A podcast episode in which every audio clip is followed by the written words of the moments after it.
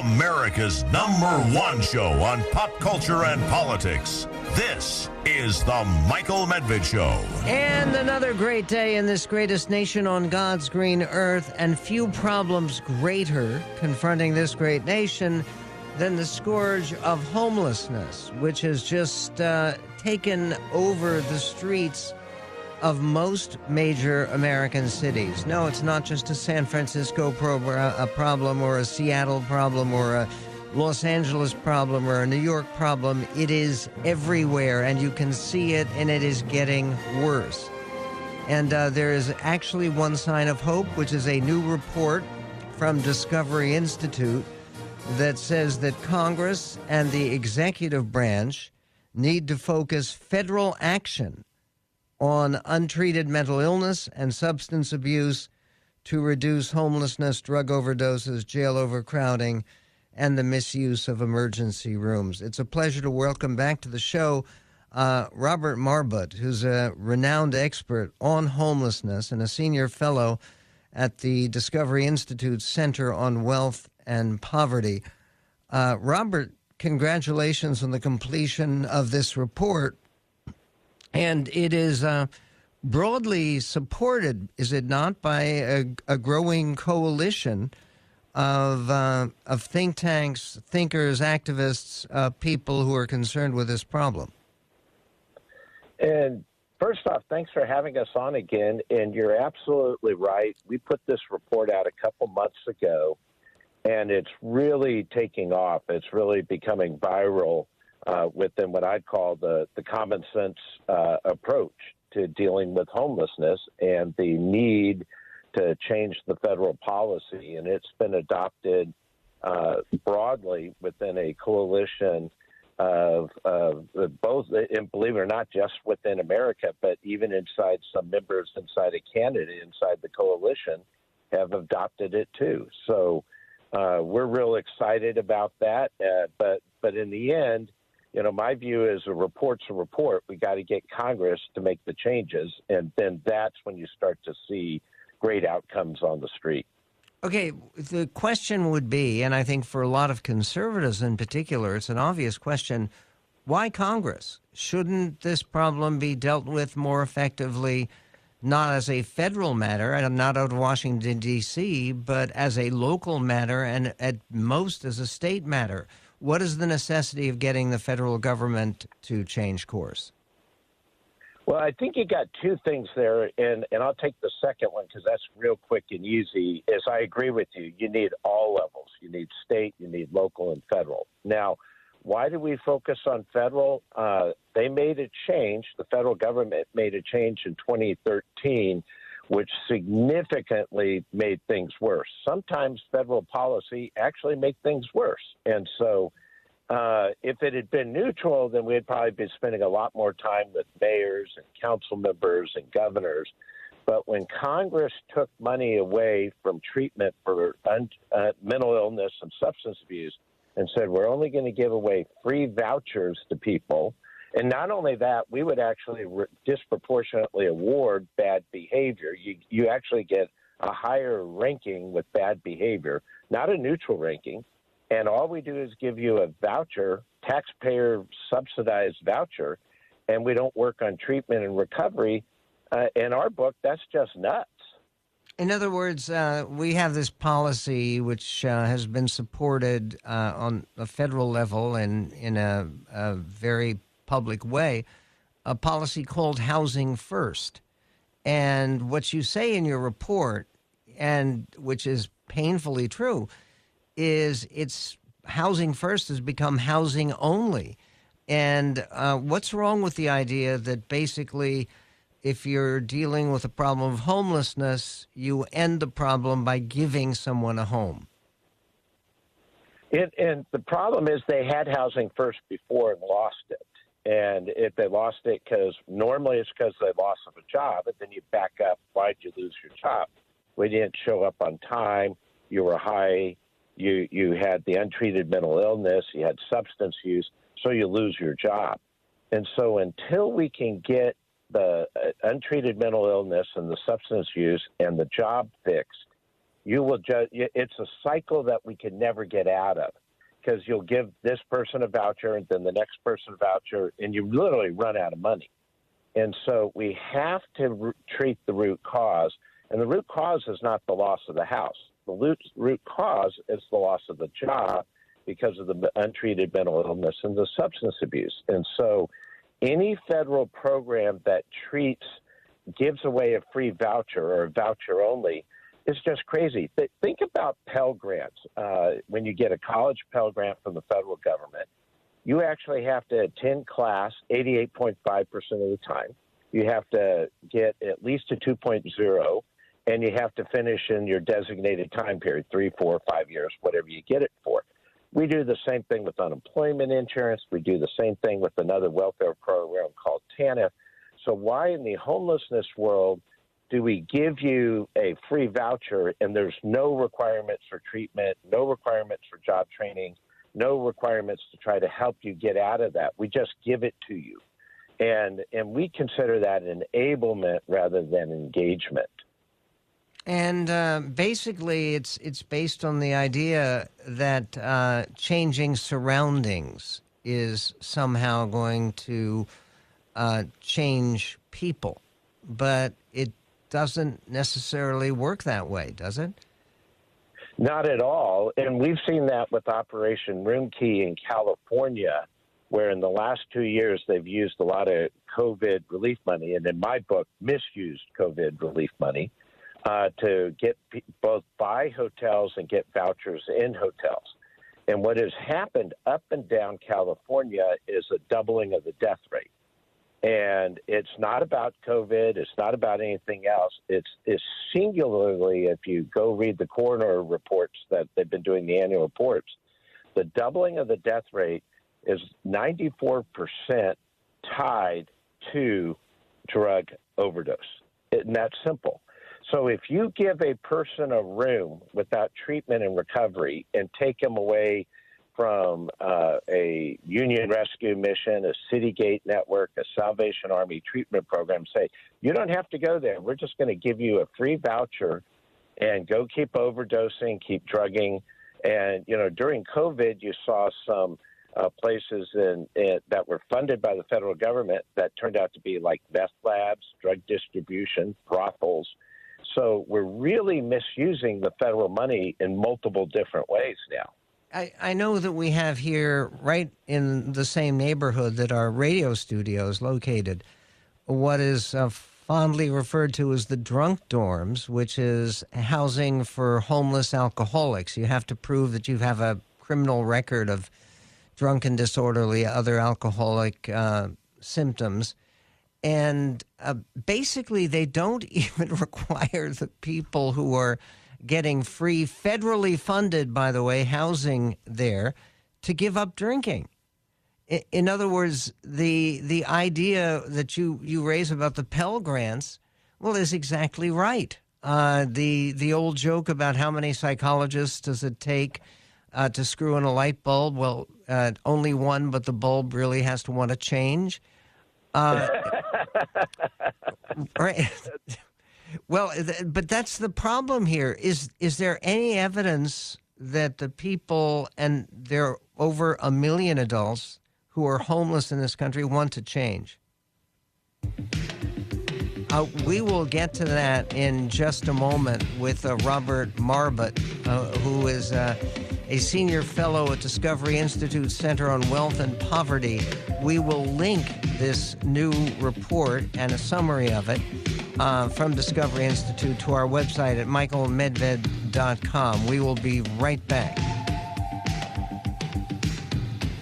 Entertain your brain. Oh, it's awesome. Every day on The Michael Medved Show.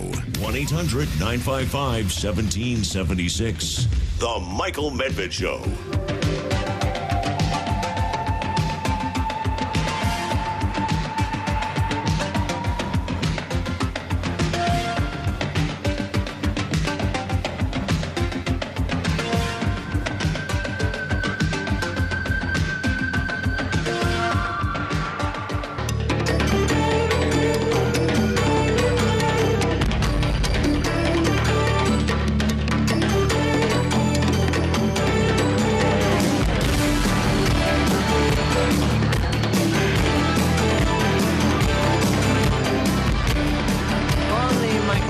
Med Show.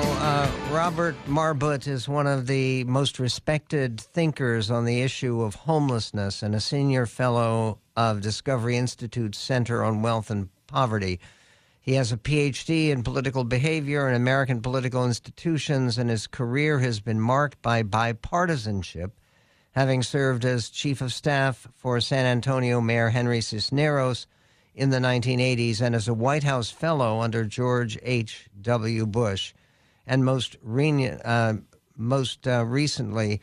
as an executive director in the executive branch for recommending new approaches from Congress of the United States. Robert, when you look at what is going on right now, I was struck by the fact that, again, this transcends partisanship. It's not a conservative issue or a liberal issue. It's an American issue. And Eric Adams, the mayor of New York, former police lieutenant, talked about it as a humanitarian issue. He was on the Morning Joe program on MSNBC. Listen. The one, homelessness that you've been talking about, in New York City. It's certainly a problem here in Washington, D.C., where there's a humanitarian crisis on the streets every night. And think about it. We're saying that people who cannot make decisions for themselves, to the extent that they can't take care of their basic needs and they're dangerous to themselves, we should get them care. You actually have people advocating that they should have the right to stay on the street. That's inhumane. Instead of taking care of them. It's a humanitarian crisis. It really is. You agree, I take it. Oh, my gosh.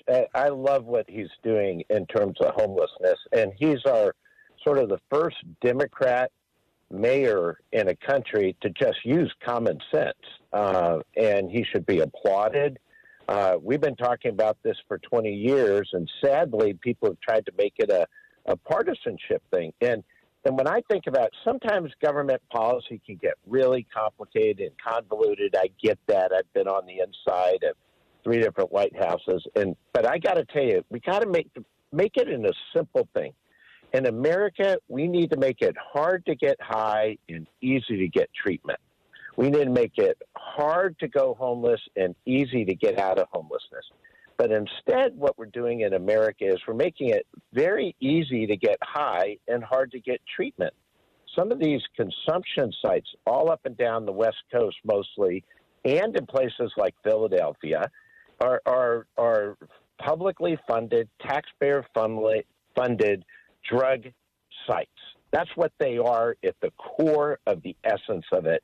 And that, to me, is just nuts. We should be moving away from those type of programs and into how do we get yourself sustainable? How do we help you get out of homelessness? How do we get treatment for untreated mental illness? And how do we kick your habit? That's what we should be working on. It's and the federal steps that you recommend in this new report that I hope people will look up. It's at michaelmedved.com. The new report suggests that step one is getting rid of the housing first policy as a plank of federal policy. What's so destructive about housing first?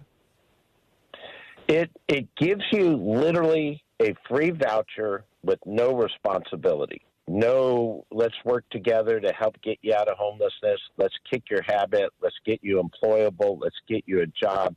Instead, it says we will give you a voucher unlimited for the rest of your life with no responsibility, period.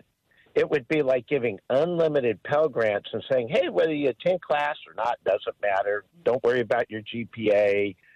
We'll just keep renewing your Pell Grant as long as you want it. Go to class, don't go to class, have good grades, don't have bad grades. In fact, what a lot of the housing first, without going into too much of the nuances, in many parts of the country, you go to the top of the line with more irresponsible behavior and no accountability toward recovery or treatment. It's just crazy how we've got to this point. And it's part of a movement called the harm reduction movement. And there's some elements of harm reduction that I think when properly used in the right medical circumstance is a good thing. But now we've made it a political thing of giving you free everything with no accountability. And it literally would be like giving unlimited Pell Grants and say, whether you go to school, doesn't matter. Whatever your GPA is, doesn't matter. And so the federal public policy is the exact thing of why homelessness has increased in the last 10 years, period. Just stop, no other explanation. It's the federal government policy that's made things worse. What about, you're talking a lot about drug addiction, which is obviously a very big component to homelessness. Do you believe that mental illness, aside from drug addiction, is also a major contributing factor? And as I read your report, I think you're suggesting that it shouldn't always be left to the individual's initiative or the individual's decision to get mental health care from people who are suffering from very serious illness. And you're right on. And we have to remember the largest study ever of homelessness that looked at 64,000 people experiencing unsheltered homeless. 3/4 had a untreated mental illness. 3/4 had a substance use. And there's a direct tie. And the substance use disorder, you become self-medicating. And so when you become self-medicating, you don't make good decisions. The other core principle is the clip you just played on the Morning Joe show with the mayor of New York. Is he put it beautifully. I mean, he put spot on, is sometimes these individuals can't make that decision for themselves. And if you let them stay in the park and get high and get drugged up and abuse their body and tricked in order to get the drugs, that's not humane. I think Mayor McAdam is right on this, and we have to start helping people with their untreated mental illness. And you also talk about a revision and quickly in Medicaid. What's going to be necessary there? That is what's called the IMD exclusion. It has a lot to it, but in oversimplified terms, the federal government will fund medical care if you're a minor, and it will fund it if you're over 65, but it doesn't fund it from your 20s to your 65. And so we need to get rid of that exclusion that cuts that program out. Robert Marbut, the report is full of information and actually full of hope. And actually something might be done on the federal level and can be done. If we will it, it is no fairy tale. Robert, thank you for your contribution. We will be back to another threatened addiction coming up. The Michael Medved Show.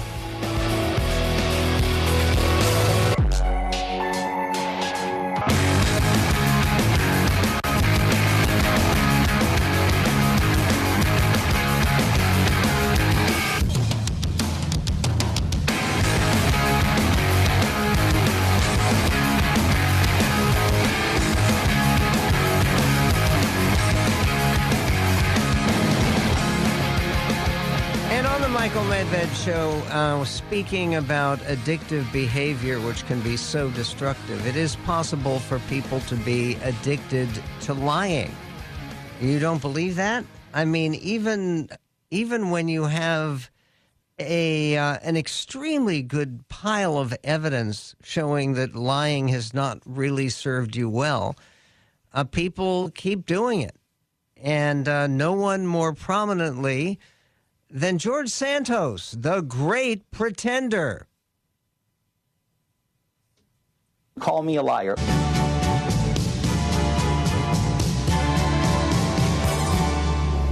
I faked my way to Congress, which is absolutely amazing. I like blowing stories that are not there up. Oh, yes, I'm the great pretender. I'm Jewish. Remember, I was raised Catholic. Pretend I'm not a facade, I'm not a persona. Call me a liar.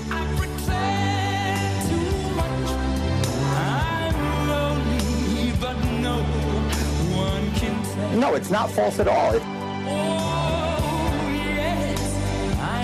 Okay, these most recent lies, there's a whole bundle of them, go from the, you would think, trivial to actually extremely relevant and important.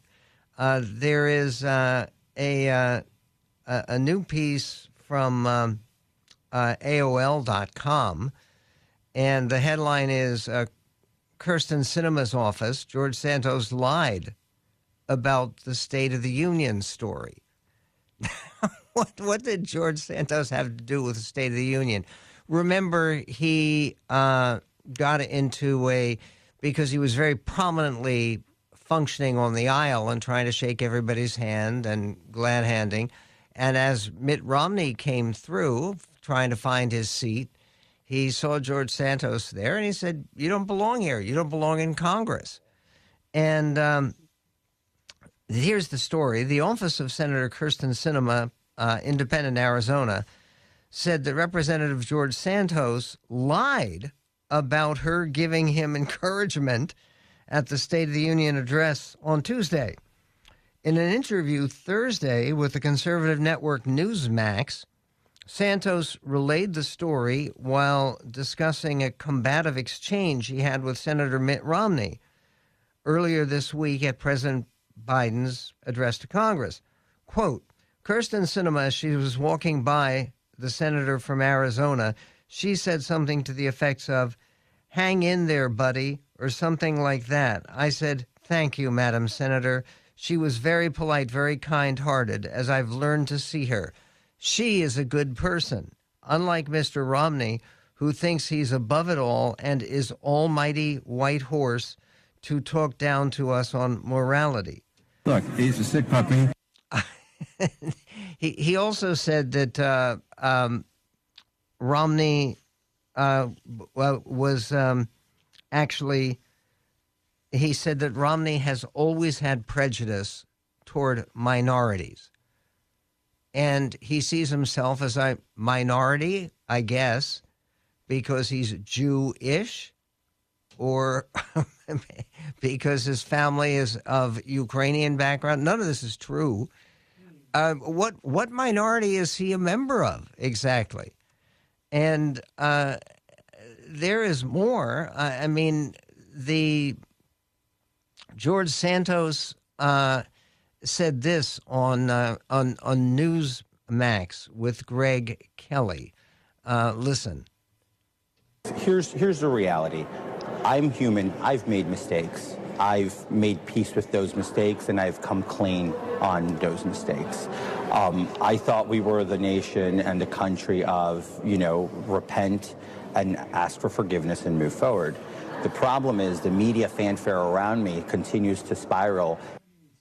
Okay, but the problem is the media fanfare around him comes because of additional provocations.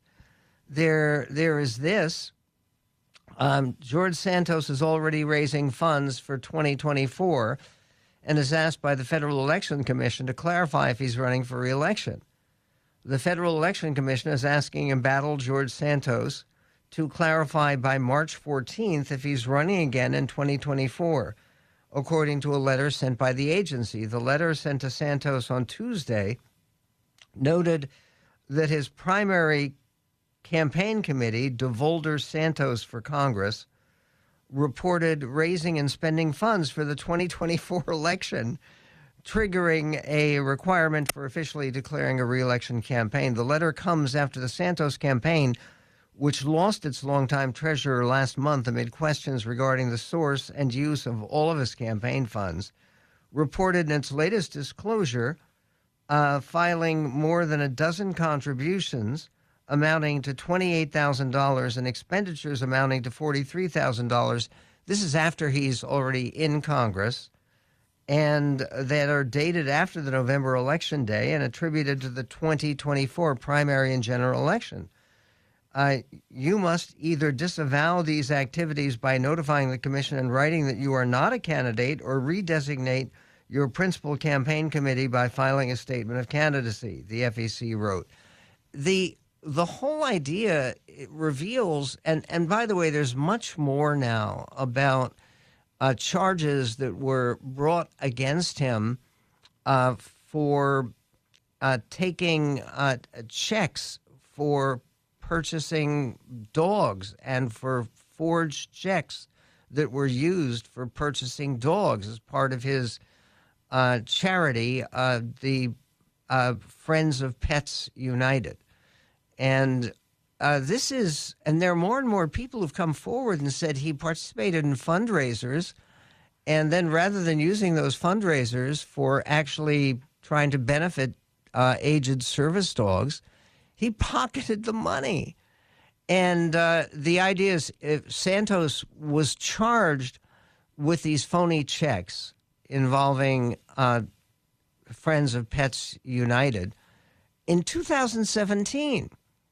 And he got off because he said, no, it wasn't his checkbook. That checkbook had been stolen, and it was somebody else who was abusing it. This usually doesn't work that well. There was also more about his work experience that he talked about with Greg Kelly. Listen. So I want to set the record clear about my work experience. I never lied. I never worked for Goldman Sachs or Citigroup directly, but I did work through direct contracts for those firms in the management of limited partners and general partners relationships through a series of cap introduction. Okay. The Robert Garcia, who's a Democrat from California, spoke with reporters on the steps of the Capitol. He's introducing a resolution to expel George Santos from Congress. It should have bipartisan support. Here's what Congressman Garcia had to say. Listen, clip 14. As an openly gay person, as an immigrant, as a Latino, I look at Mr. Santos as someone who's actually very similar to me, except that he lies about everything. And so within our own LGBTQ community, there's like major disgust in what he's doing and his representation of our community. And so it's not acceptable for him to lie about every single part of his past, including now getting classified information or access to it. So it's just, it's time that, honestly, the final straw was getting access to, being given access to classified information. You're literally giving someone that's a fraud and a liar access to America's secrets. I mean, that's just not acceptable. You think there's a great deal behind that argument. Coming up, with Super Bowl weekend coming up, a gigantic increase in sports betting. Good for the country? We will get to that and more coming up on The Medved Show. The Michael Medved Show.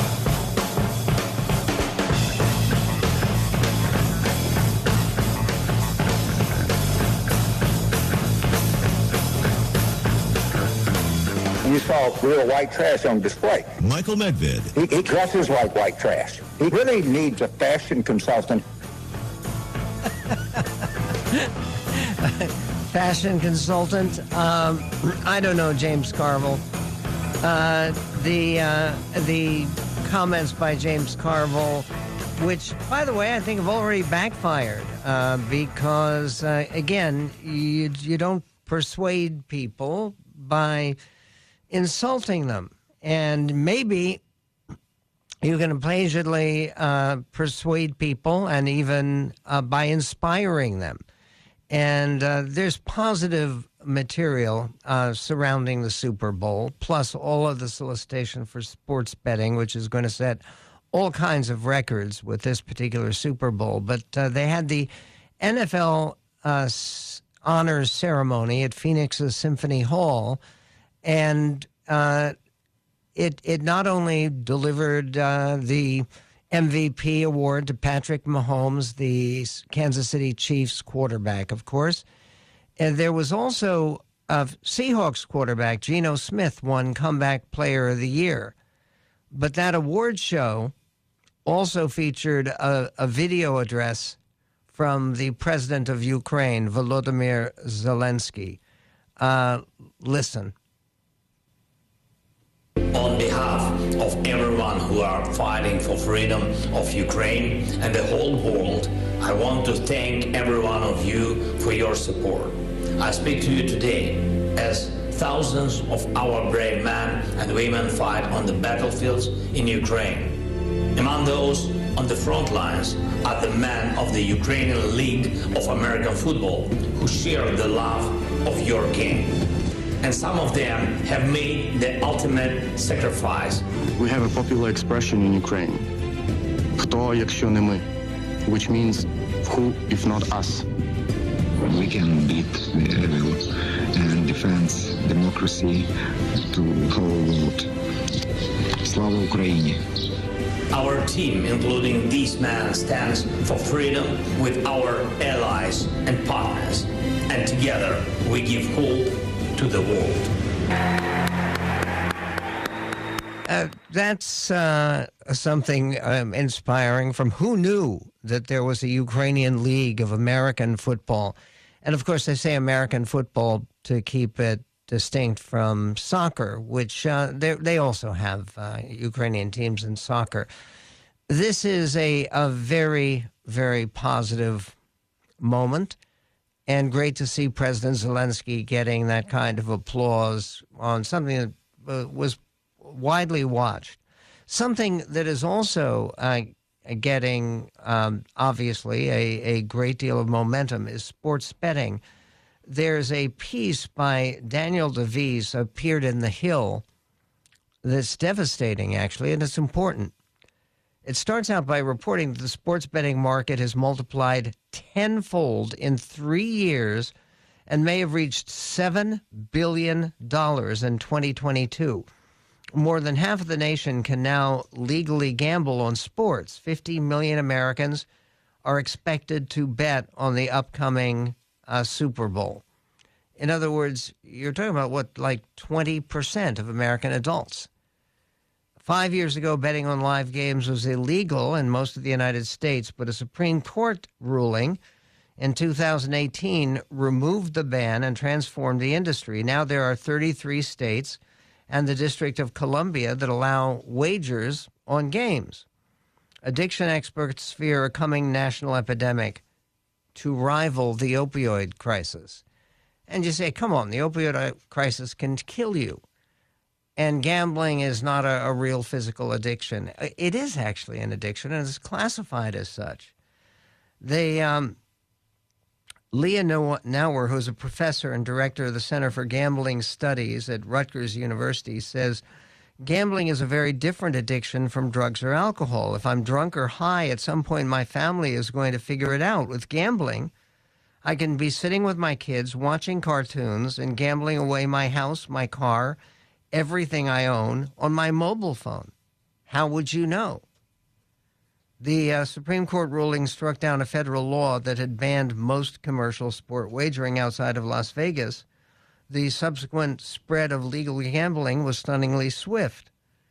But gambling dollars have reached the betting operators. The industry reaped $4.3 billion in revenue on $57 billion in wages. That's $57,000 million on wages in 2021. In the first 11 months of 2022, Americans bet $83 billion on sports and delivered $6.6 billion in profits to betting firms. That figure is 15 times what the sports gambling industry reaped in 2018. And you will see the sports gambling advertised right on the Super Bowl. There's one ad apparently that features the Manning family, Peyton and Eli and the whole Manning family, encouraging people to take out bets on games. Celebrity athletes shill for betting firms on television. Betting firms promote gambling on college campuses. Professional teams court official mobile sports betting partners. teams and league owners love sports betting because they have found that the engagement is off the charts among people who are placing bets on games. That says Daniel Barbarisi, who's author of Dueling with Kings, High Stakes, Killer Sharks, and the Get-Rich Promise of Daily Fantasy Sports. The gambling is unquestionably addictive, DeVise writes, and arguably immoral. I don't see how you can say it's immoral, except that basically you're appealing to people to get something for nothing. The not for nothing did Las Vegas earn the sobriquet Sin City. The problem right here is over time researchers say sports betting addiction will take a toll in rising rates of bankruptcy, domestic violence, depression, anxiety, and suicide. The federal government takes a keen interest in regulating alcohol, tobacco, and drugs, and sports gambling, by contrast, there is no real federal presence at all. And that is the biggest problem. The sports gambling landscape will remain untamed, researchers say, until governments recognize gambling as a matter of public health. I do think there are watershed moments in all public health crises. Unfortunately, it usually takes some kind of crisis or tragedy to turn the tide. Is the tide worth turning? And why is gambling, and particularly sports gambling, so addictive? Well, basically because if you've just lost a lot of money, and you've lost a lot of money again, and you've lost a lot of money again, you say, well, obviously, the odds are in my favor this time. But it doesn't work that way. It's like people can try experiments with flipping coins. It's possible that you can flip a coin and get heads 10 times in a row, 15 times in a row. Each time, it's a separate possibility. You can either win or lose. So the ability to lose very big money and get into a very destructive situation is very real. Speaking on destructive situations, on the this Super Bowl weekend, I mean, obviously you have the big game Sunday night, but there are other kinds of affirmations that people can engage in. There was a pastor who appeared on CNN, a pastor, and talking about the drag queen bingo at his church. That's, I guess, is a form of gambling. Here's what he said about that particular event, clip 5. Well, we don't have time for it right now, but we do have more on other forms of addiction. And by the way, the record 50.4 million American adults plan to bet on this year's Super Bowl, wagering a total of $16 billion. Amazing. The estimate includes legal bets and those placed with illegal bookies who still exist, or casually among friends or relatives. Obviously, a very different story. And a different story about addiction on drugs, which can be so fatal, and where we are losing a real battle. That and more in this greatest nation on God's green earth.